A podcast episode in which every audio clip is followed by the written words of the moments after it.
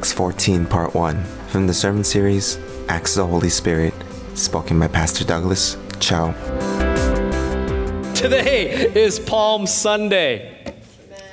Yes, that means we are one week out from Easter. That means this week is Holy Week. And as you have heard, Holy Week means that we have early morning services every single weekday at 6 a.m. We're partnering with Joy Christian Fellowship. They're right here in Englewood. They have a beautiful sanctuary that they're willing to share with us. I believe Pastor Mike is preaching tomorrow. Pastor Ansi is going to be preaching Wednesday. Pastor Clay is doing Good Friday. A lot of things to be excited for. So I hope to see you there at that really early hour. I don't enjoy it, but I will be there. Hope to see you there as well. Also, for Easter, Easter is next week, and we have these beautiful rave cards. If you saw um, the, yes, ooh, they put so much work into this. Um, invite a friend, and it's so easy because all you do is have to just give them a card, right? Just be like, here, and then walk away. So that's what I'm going to be doing at my gym. I'm just going to be like passing them out and then I'm going to walk away, right? And hopefully someone will show up. Who knows? Maybe someone will have questions. Who knows? But definitely do that. Utilize what we have here. Palm Sunday is observing the day that Jesus fulfilled the prophecy that the Messiah is going to ride into Jerusalem on a donkey. And so that's what he does. In the greater timeline of Jesus' ministry, this is right after Jesus raises Lazarus from the dead. So this was a big deal. Word got out. There's a buzz within the Jewish community, and there's a lot of excitement because they're like, wow, this guy is legit. He's the legit Messiah. He's moving in power, he's raising people to life. God has chosen this man to be the Messiah. However, their expectation for the Messiah versus the reality of the Messiah were very different. Their expectation was for a political, militant Messiah who was going to free them from the oppression of Rome. And they, you know, there was huge uprising, and the Messiah would lead them. The reality is that Jesus was a spiritual, a divine Messiah who longed to free them from the bondage of sin. So, yes, Jesus does enter into Jerusalem on a donkey. It says a large crowd met him and they laid out their cloaks. They cut branches down. They laid that down. They made a path for Jesus to ride in. And um, we see that the crowds, uh, they were cheering, Hosanna to the Son of David. Blessed is he who comes in the name of the Lord. Hosanna in the highest heaven. Hosanna is a, is a word for praise and adoration. But when I read this account, I always wonder how did Jesus feel when he saw all this? All this parading. How did Jesus feel? Was Jesus happy? Was he encouraged? Did he sit up in his donkey and feel good that they were cheering? Or was he sad? Was he broken because he knew that these people were going to turn around and call for his crucifixion? Jesus knew that the hearts of men were fickle. It's hard because you have to consider Jesus' heart for God's people, God's heart for us. It must have been so hard for him to ride in. Last week, Something Pastor Peter spoke on was embracing God's pursuit of us so that we can live in intimacy with the Father. And when you read this, what you have to take away, what it is implicitly telling us, is that God wants to be with you. God wants to be with you. Turn to somebody and say, God wants to be with you. God wants to be with you. God wants to be with you. That's right. It's exciting. The whole Bible, all of the Bible, is about God getting his people back to him. That is what we, that book is. It's about God bringing his people back in the most complete and powerful way, his love on full display. So you need to sit on this for just a second. Sit on that. If God wants to be with you, and God cares about you. That means He cares about your loneliness. He cares about your anxiety at work. He cares about your broken marriage. He cares about your rebellious children. He cares about the mistakes that you've made. He cares about you. He cares about your past. He cares about your present. He cares about your future. He cares about you. If you long for intimacy with God, with the Father in heaven, you must know that the Father infinitely longs for more with you. Amen. Longs for infinitely more with you, right? If you read the book of John, that's essentially what that book is about. It's about Jesus trying to let people know who he is. He's the Son of God the Father, and he wants to be with people.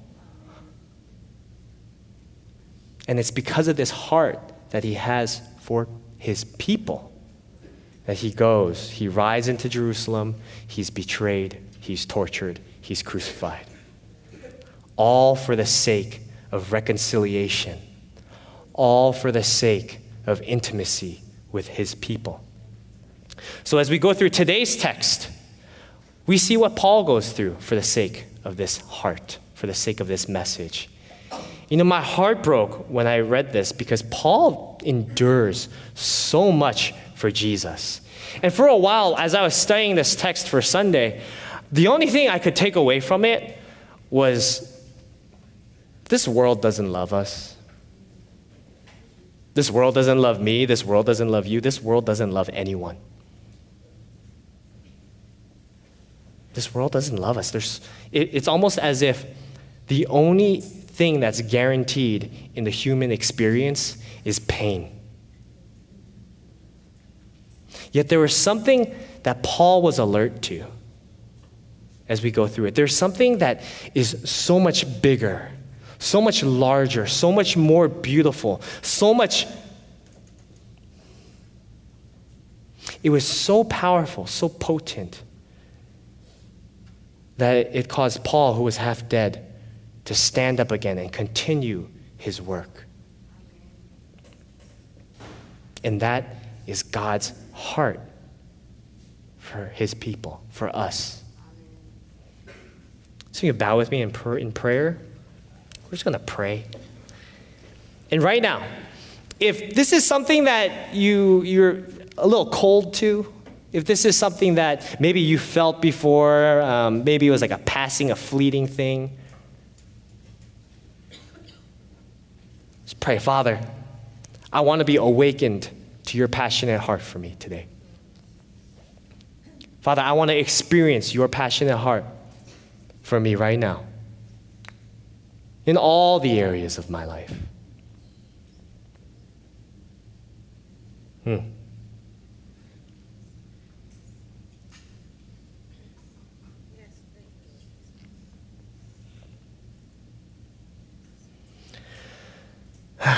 Father, you are good. You are good. You are faithful, Lord. We declare you as such. But some people in here have not experienced that faithfulness. They don't feel like they know you in that way. There are pieces of their life in which they don't see your faithfulness, they don't see your love, Lord God. Would there be breakthrough today, Lord? Yes. Would you be glorified today, Lord Father? Would your glory come and bring healing in this place? Would eyes be opened to how fiercely you love your people, God? Would all the things spoken be pleasing unto your name, Lord? Would your people glorify you and respond to your word? In Jesus' name I pray. Amen. So at the end of chapter 13, last week, the people of Antioch are all listening. It says the whole city is listening to Paul and Barnabas share the gospel and they have all this influence going on, and they're sharing, they're performing all these things, and even the Gentiles there are there, and they're hearing the word, and they're so honored that Paul is telling them that this word is for them too. Everyone is pleased, but then the Jewish leaders in the city get jealous because of the influence that they have. And what they do is they incite the city to persecute Paul and Barnabas. If the text says they heaped abuse onto Paul. So what happened was it got so toxic there that they had to leave. Right? They packed up, they dusted off their sandals in protest, and then they left and they head to Iconium. And that's where we pick up in chapter 14. At Iconium, Paul and Barnabas went as usual into the Jewish synagogue. There they spoke so effectively that a great number of Jews and Greeks believed. But the, peop- but the Jews who refused to believe stirred up the other Gentiles and poisoned their minds against the brothers. So Paul and Barnabas spent considerable time there, speaking boldly for the Lord, who confirmed the message of his grace by enabling them to perform signs and wonders. The people of the city were divided. Some sided with the Jews, others with the apostles. There was a plot afoot among both Gentiles and Jews, together with their leaders, to mistreat them and stone them. But they found out about it and fled to the Lycaonian cities of Lystra and Derbe and to the surrounding country where they continued to preach the gospel. In Lystra, there sat a man who was lame. He had been that way from birth and had never walked. He listened to Paul as he was speaking. Paul looked directly at him saw that he had faith to be healed, and called out, Stand up on your feet. At that, the man jumped up and began to walk. When the crowd saw what Paul had done, they shouted in the Lycaonian language, The gods have come down to us in human form. Barnabas they called Zeus, and Paul they called Hermes because he was the chief speaker. The priest of Zeus, whose temple was just outside the city, brought bulls and wreaths to the city gates because he and the crowd wanted to offer sacrifices to them. But when the apostles Barnabas and Paul heard of this, they tore their clothes and rushed out into the crowd, shouting, Friends, why are you doing this? We too are only human like you. We are bringing you good news, telling you to turn from these worthless things to the living God, who made the heavens and the earth and the sea and everything in them. In the past, he let all the nations go their own way, yet he has not left himself without testimony. He has shown kindness by giving you rain from heaven and crops in their seasons. He provides you with plenty of food, fills your hearts with joy. Even with these words, they had difficulty keeping the crowds from sacrificing to them. Then some Jews came from Antioch and Iconium and won the crowd over. They stoned Paul and dragged him outside the city, thinking he was dead. But after the disciples had gathered around him, he got up and went back into the city. The next day, he and Barnabas left for Derbe. So we're here in Iconium, Lystra, and Derbe, right? They are neighboring cities. They're about 90 miles southeast from Antioch. I believe we have a map to show that. There's the map. And so um, where we see like the bunch of arrows on that northern section, that's uh, where Paul and Barnabas are currently right now. Um, as we see, there's two Antiochs. There's one up north, there's one on the east side, but don't be confused, they're different cities. Um, if we look at that island down there at the south, just to mark, it's an easy marker, that's Paphos, where Paul blinded the sorcerer Elymas, and then, you know, they, they proclaimed the word of God there, and then they moved up north. And so here we are, we're moving from Antioch down to Iconium, Lystra, and Derbe. What happens in Iconium is pretty much a replica of what happens at the end of chapter 13. Paul and Barnabas share the gospel, the people believe, everyone's excited about this word, and then the Jewish leaders poison the minds of the people there. And we can assume that it is out of jealousy for the influence and the attention that they're getting. And despite the signs and the wonders they're performing, all these miracles that are happening within the city, they decide that they want to abuse and stone them. It's crazy. And we have to be uh, very careful here. Stoning was something that came, uh, it was only executed from high religious authority. You could only do, uh, execute stoning if you were coming from high religious authority. But this was not that. This had nothing to do with that. Right? This was a Jew Gentile mix of people, this mob, and essentially what they were doing is they were plotting to abuse them and to murder them. And that's why Paul and Barnabas decide to flee. Two things to note here about Paul's ministry. One is that Luke is being super duper intentional on supporting Paul's apostolic authority, his authority that God has uh, just given him. And we see that through uh, how Luke writes. He calls Paul both Paul and Barnabas uh, apostles in verse 4, and then he reiterates that in verse 14. We also see here a healing in verse 8, similar to Peter's back in chapter 3, if you recall. So, Peter, he saw a, a lame man, he healed him, and then the lame man stood up, and then he came to faith in the Lord. Uh, whereas Paul's was more of a, the lame man heard Paul speaking and sharing about the gospel, and then Paul saw he had faith, so then he healed this man through his faith. Right? So it's a little different, but we still see that Paul is full of God's authority and power. Paul is a full fledged apostle. So while they're sharing, all these things are happening, things take a weird turn. Really weird turn here, right? So while they are sharing to the people, instead of rejecting the gospel or accepting the gospel, they choose route number three, which is to worship them as gods. Right? That's what they choose to do. They believe that Barnabas is Zeus, and they believe that Paul is Hermes. And they're like going out of their minds. The priest, the priest of Zeus comes from his temple, and he's bringing these bulls with wreaths, and they're going to sacrifice the bulls to them. And they, they, they're having this huge thing because it's literally, they believe that gods are among mortals right now. And this grieves Paul and Barnabas. Right? They run out into the crowd, they protest, they say, No, no, we're human. We're just human. We're no one. We're just bringing you the message of God. And then verse 17 to 20 happens. He, God, has shown kindness by giving you rain from heaven and crops in their seasons. He provides you with plenty of food and fills your hearts with joy. Even with these words, they had difficulty keeping the crowd from sacrificing to them. Then some Jews came from Antioch and Iconium and won the crowd over. They stoned Paul and dragged him outside the city, thinking he was dead. But after the disciples had gathered around him, he got up and went back into the city. The next day, he and Barnabas left for Derbe. It's kind of insane reading this. Right? You have this mob that goes from sacrificing to them, worshiping them as gods, and they turn around and they stone Paul. And we, when we read this, we have to make sure we don't read it like, oh, Paul wasn't hurt. Paul had this divine protection on him, and the stones bounced off of him like bullets through the Superman. No.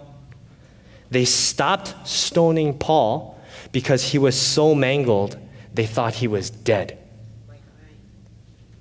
If you read the book of Galatians, Paul talks about the marks of Jesus that he has on his body.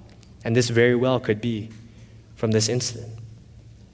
So you talk about change of heart.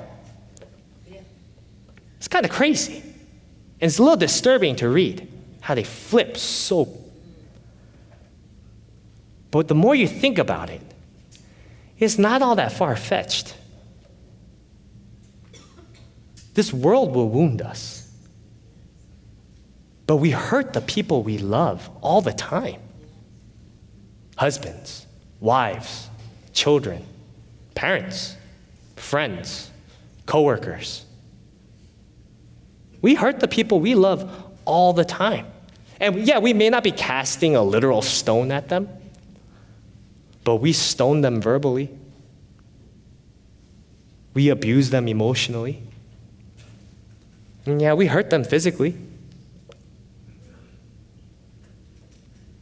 It happens all the time. During the time that I was dating my wife, up until our engagement, I was awesome. I was really awesome. I mean, I'm the singles pastor for sure. Um, but it was, it was so good. And, you know, my parents brought up this issue. They, they didn't approve of her when I brought her to them. Right? They were like, no, she's not good enough for you. But I said, no, no, we're not having any of that. No, no. I protected her. She was safe and secure in my arms. Right? And then, you know, I bought a ring. I put a ring on it. I made sure to tell her when so she could get her nails done so she could take the, the picture. This, this picture, right? This one, this picture. We got married. But during the engagement process, um, while we were engaged, this deep seated fear in me arose. And I realized that I was terrified of being a bad husband. It was only because my father was a bad husband. So that's, that's what I got. And so I was so scared I was going to make the same mistakes with her. I'd repeat the same things. But we're married now. And you know, we have such a good time together. Right? I respect and love this woman so much. I love you. She works really hard. Her job sucks. She's an orthopedic consultant, and so she's on call a lot. And you know, we'll have to cancel a lot of dates because she has to go to the hospital, make things like make sure things are okay. But you know, it's totally cool with me. I respect her, I respect her work. So, you know, you, you do what you gotta do. And then she goes. But one night, eight months, about eight, seven or eight months into our marriage, I had a meeting scheduled that night. It was at 7:30. Had a meeting, great meeting. Meeting ended at 9:30. My woman knew I was coming home a little past 9:30. Right after the meeting, though, one of the people there came to me. They had experienced some trauma. They needed prayer. They wanted to talk. And um, of course, it was really heavy stuff. So we sat down, and I love this person. So we were just talking and praying. And then that took me to about 10 o'clock. So it's 10 o'clock. And I call Sonia, and I'm like, yeah, I know. She's to understand. Like, she knows this person. She knows their story. Of course, she's to understand. And I call her. I'm like, hey, so sorry. Like, something came up. You know, this came up. But she was being so short and snappy and annoyed. And I hung up as I was driving home, and I thought one of my not so proudest thoughts. I thought to myself, I am going to give this woman a piece of my mind. So I drove home like that, and I just, it just marinated, right? I drove home, parked my car, went into the apartment. She's sitting on the couch, and she's just ignoring me, right? She's just staring into the abyss. So I walk over, I sit next to her, and I'm like, okay, she's gonna ignore me. So I get up in her face, and I say, I'm upset at you. I'm upset at you because I feel like you don't respect my work, that you're being insensitive to the situation, and you're being really rude right now.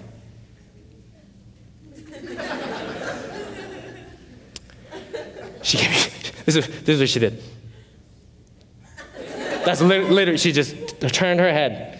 And in the next five or six minutes, I don't know how, we pressed every single trigger button possible. And six minutes later, we are screaming at each other. She's punching my chest, she's pushing me, she's flailing. I'm screaming back at her. I grab her arms because she's like flailing too much. She's like, get off me. I let go, and she, we're being sarcastic, we're being snide, we're laughing at each other.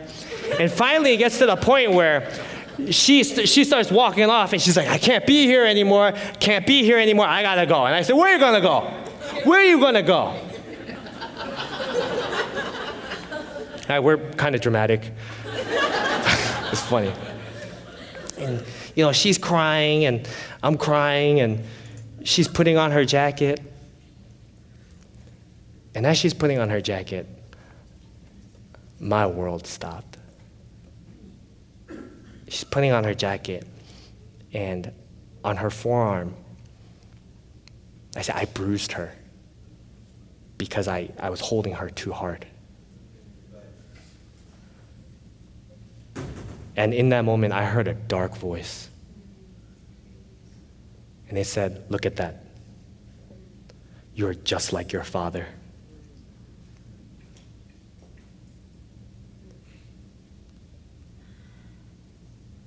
I had a meltdown on the spot.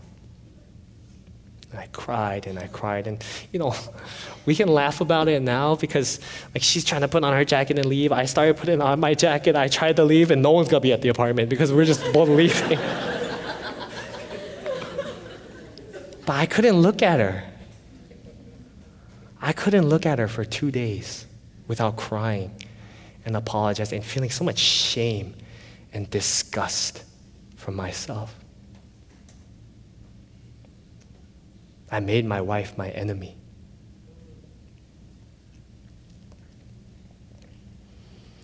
When I read the text, it seems a stone can come from anywhere. The crowds turn on them so quickly. Doesn't life feel that way sometimes? Things can go wrong at every turn work, health, family. It's almost like life is stoning us. Not even our minds are safe. I've been reading a book by Curt Thompson. Uh, he's a Christian psychiatrist. It's on shame. And this is what he has to say about uh, those overly judgmental people. Shamed people shame people. Long before we are criticizing others, the source of that criticism has been planted, fertilized, and grown in our own lives, directed at us, and often in ways we are mostly unaware of. Suffice to say that our self judgment, that tendency to tell ourselves that we are not enough, not thin enough, not smart enough, not funny enough, not enough, is the nidus out of which grows our judgment of others. In a heartbeat, we can turn on ourselves and slay ourselves with a thought. Listen to your self talk. Idiot. You're so stupid. No one wants me. I'm not worth it. I'm alone. No one sees me. No one cares.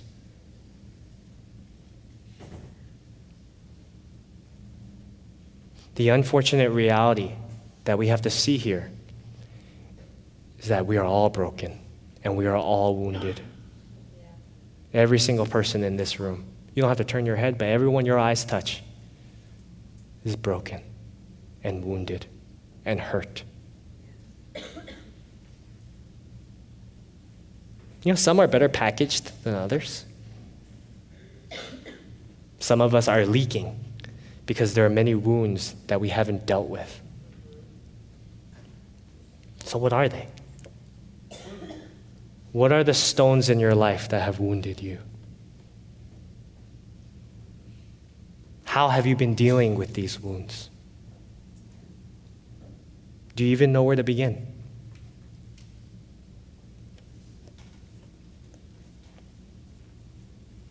And then we have Paul.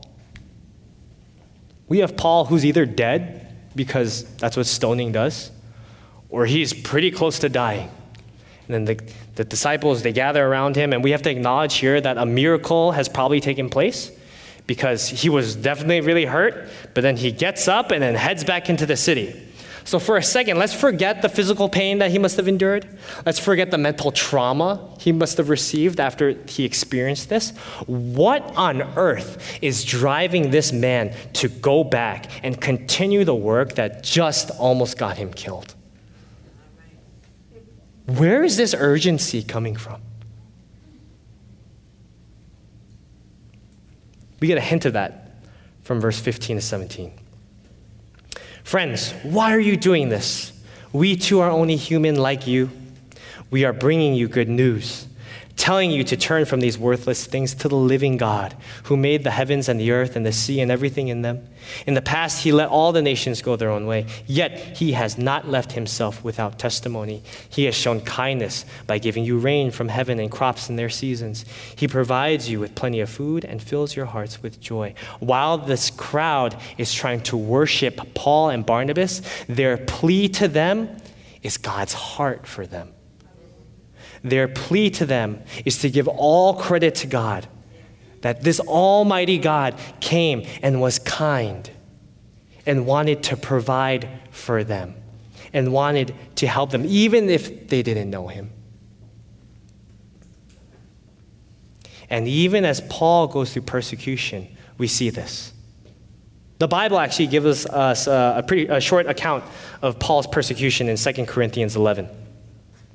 I have worked much harder, been in prison more frequently, been flogged more severely, been exposed to death again and again. Five times I received from the Jews the 40 lashes minus one. Three times I was beaten with rods. Once I was pelted with stones. Three times I was shipwrecked. I spent a night and a day in the open sea. I have been constantly on the move. I have been in danger from rivers, in danger from bandits, in danger from my fellow Jews, in danger from Gentiles, in danger in the city, in danger in the country country, in danger at sea, and in danger from false believers. I have labored and toiled and have often gone without sleep. I have known hunger and thirst and have often gone without food. I have been cold and naked.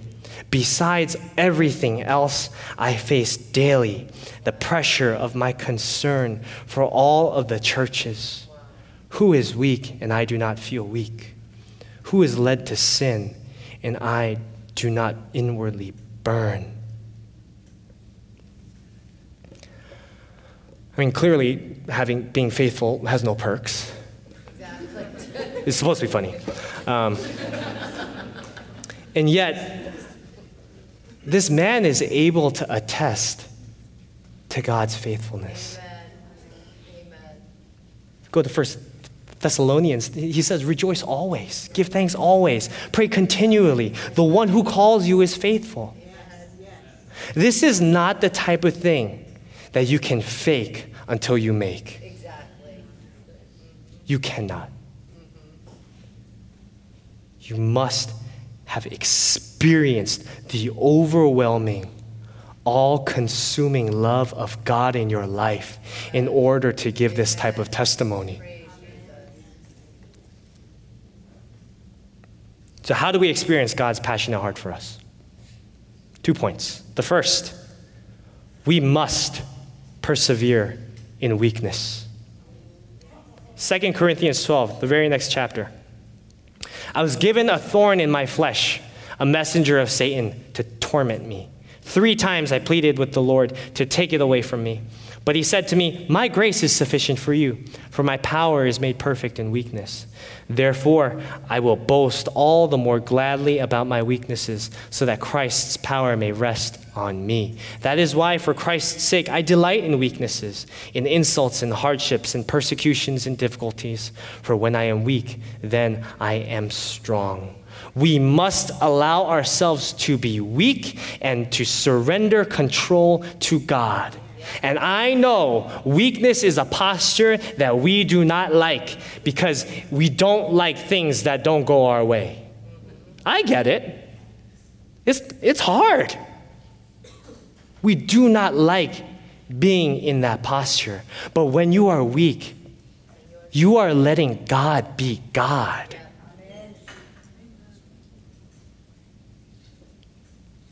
And that word surrender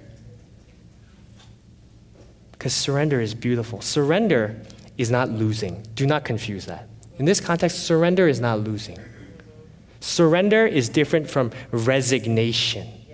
Resignation, um, a brilliant professor, he clarified this to me. Resignation is rooted in distrust. Resignation is discouraged, it's defeated.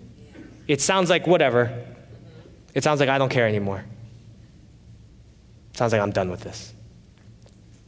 Resignation proclaims a powerless God. Resignation is giving up. Surrender is giving in. Surrender is giving in. Surrender comes from when you are wrestling with God in your anger, in your doubt, in your sadness, in your loneliness. Surrender comes from that place and it proclaims a Christ who is in power. It is when you say, God, this is bigger than me, this is greater than me, but it is not greater than you. That is surrender. So when Paul gets up and he goes back into the city, we see he's not rubbing it in to the leaders. He's not showing them what now? Here I am, I'm fine, untouchable. He goes back into the city. He says, Father, this is bigger than me. And then they move on to the next city.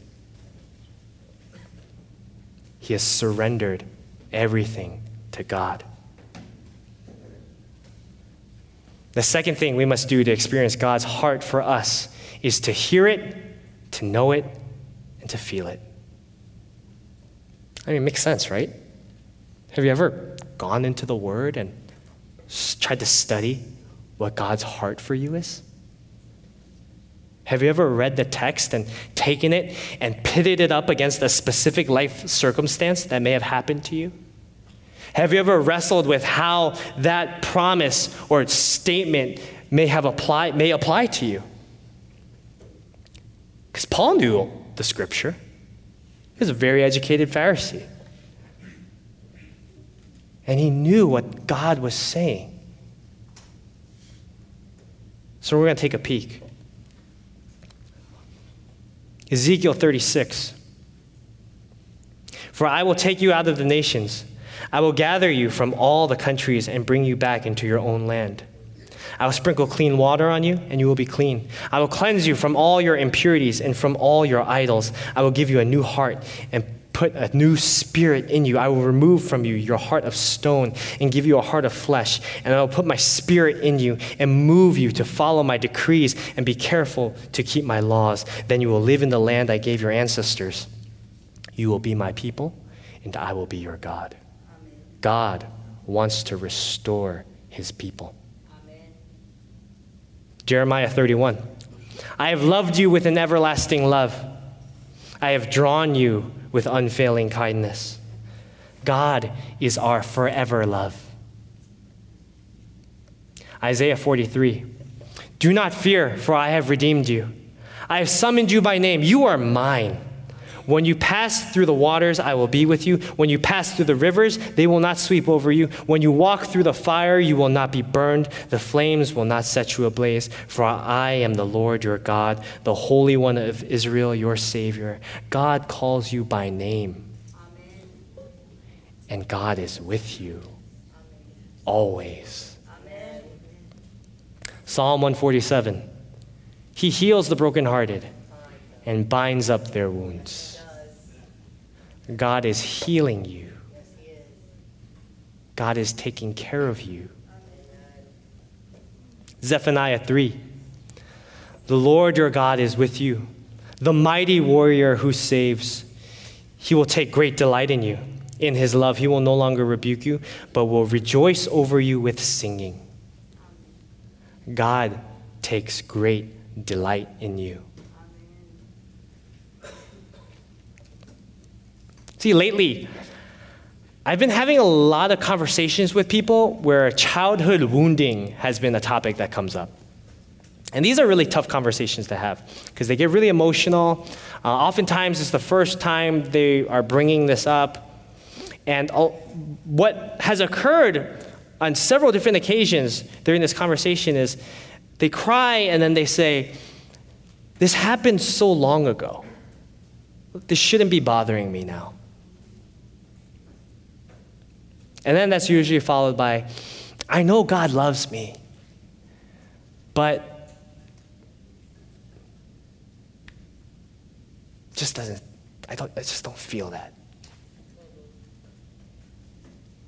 I just can't get there in this place. And all of this comes from not having meditated on God's heart and not surrendering these wounds.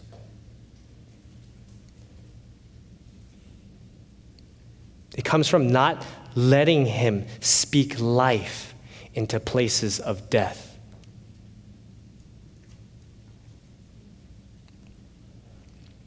There's a story I have about a past wound um, from the fifth grade, and I wrote about it. And I was sharing because at first it was funny. Um, just trying to get people to know interesting tidbits about myself. But the more I meditated on God's heart, and the more I heard Him, and the more I prayed about this, I started looking at this differently. And it reads like this Socially, I just wanted to hang out with the popular kids in school. I wasn't too quick on the uptake because I don't think they liked me too much. I didn't understand how these kids could be so nice to me one on one, but be so hateful when we were all together. Anything I ever said in confidence was exposed to the whole school the very next day. Apparently, I wasn't very, a very good looking child, so people called me names and made faces when they saw me. I thought I was ugly, and I had to compensate for my lack of things by lying. So, whenever we talked about games or things we did, I lied. I beat that game, I scored higher on that test, and I had a better story. I just wanted them to want me around. I discovered my love for a very specific type of video game around this time. RPGs, role playing games, were my escape from my world. I was too scared to go to school, and I was scared at home. But when I played these games, I was a hero. I would rename all the main characters Doug. I was the main character, the strongest, the most honorable, and the most desired. I saved the world, and I got the girl. But most of all, people wanted me to be there. I used to share this because it played a large part in, of who I was. I was really insecure. I was really scared, and I, I actually struggled with lying up until my mid 20s. I thought I was a pathological liar. And then I would share this, and then I would just dismiss it. And I would say, you know, I was just a stupid kid. I couldn't change those circumstances. I wish I did it differently. But the more I surrender this wound to God, and the more I meditate on what He has to say, the more I experience His heart for me. I tell my fifth grade self, I'm so proud of you. You were so brave. I would tell him that God was there comforting him, delighting in him, and singing over him, rejoicing that he was there with him.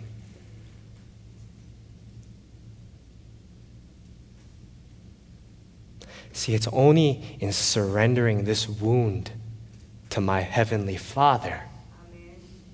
and meditating on His heart for me that this 20 plus year wound is finally healing. So, what is it that you need to be weak about today? How might God be speaking into that? Let's pray together.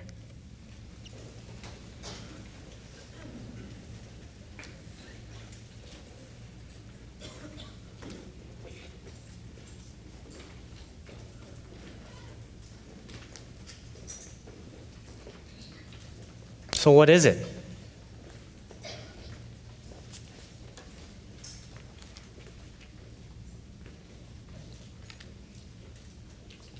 Ask the Lord. And if there's a place of hopelessness in your life, a past pain or regret, that you don't believe God has touched that God is capable of healing.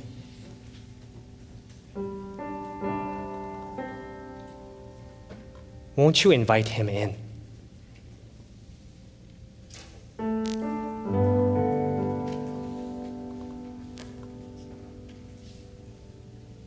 If you cannot believe the word of God that was read today, that he rejoices over you,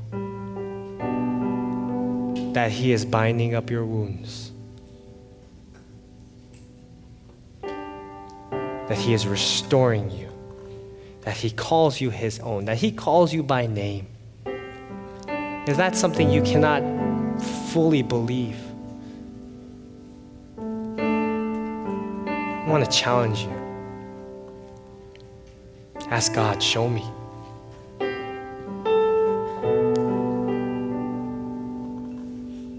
Help me. What is it that you need to surrender to Him today? Let's pray.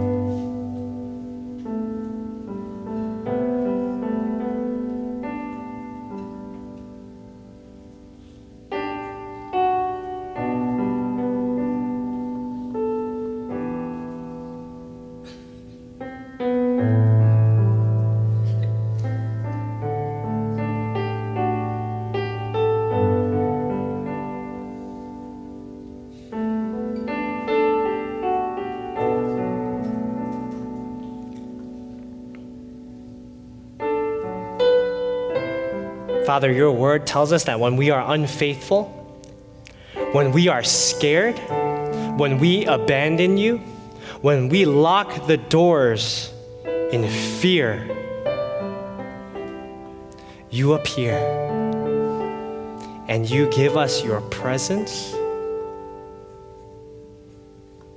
And you say, Peace be with you. My peace I breathe upon you, and you gift us with the Holy Spirit. You are not a God that kicks down doors.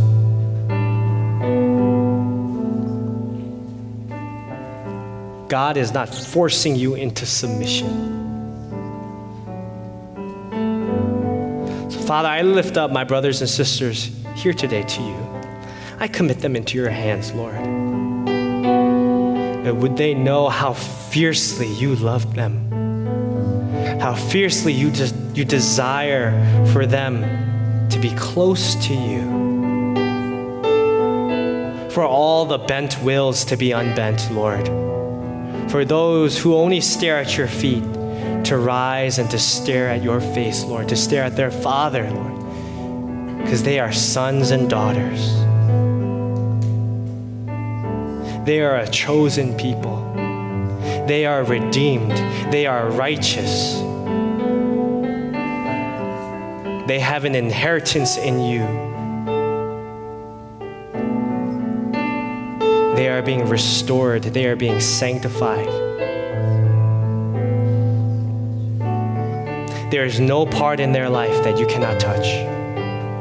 There is no darkness that is too overwhelming for you, Lord God. But you, Lord, when we invite you, you come and you answer. You break down old foundations, Lord, and you build up new ones, good ones. We no longer have to be scared of who we are or what will we become? But our confidence is in you alone. We are no longer slaves. You have freed us, God. Would each and every single person here take hold of their freedom right now? We pray this in Jesus' name. Amen. Uh, if you have your communication card, there's some next steps on the other side. The first is that I am committing my life to Jesus for the very first time. This is great news. This is the best news. If this is you, uh, if you're checking this off, please, uh, right outside those double doors, there's a table called the Next Table. Someone will be there. They'd love to talk with you, to pray with you, to answer any of your questions, to walk with you. We are celebrating this decision today. The next is, I will commit to doing a genogram to potentially reveal any wounding in my life. If you don't know what a genogram is, that's essentially a family map, a family history of your relationships and what happened. Just wiki it, Google it, you'll see it. There's plenty of resources online. If you need to ask someone about it, feel free to email me, Pastor Mike, any of the pastors here. Um, they'd be more than happy to help you out with that. But this is a really great exercise, especially if you're married, to do with your spouse. Just un- unveil just things that you may not have noticed before. So definitely try that. The third is I will ask someone I trust for prayer over an area of hopelessness in my life. A lot of times, hopelessness it stops us from praying. So, in faith, would you ask someone that you know, that knows you well, that loves you, to pray over that, to pray hope back into that area of your life? The fourth is I will attend the Holy Week service this week at 6 a.m. I know that's early, it's really early. Um, but just go, be blessed. The services are amazing. I'm sure there'll be a word. It's, this is a great time for us to stretch and to really marinate uh, in God's presence as we head into Easter. And the final one is I will invite three people to our Easter service celebration next Sunday. Really, it's easy. Just grab a rave card, pass it off, you know, done. Check, check, check. It's easy, right? If you go to the gym, it's definitely something I like to do. So please do that.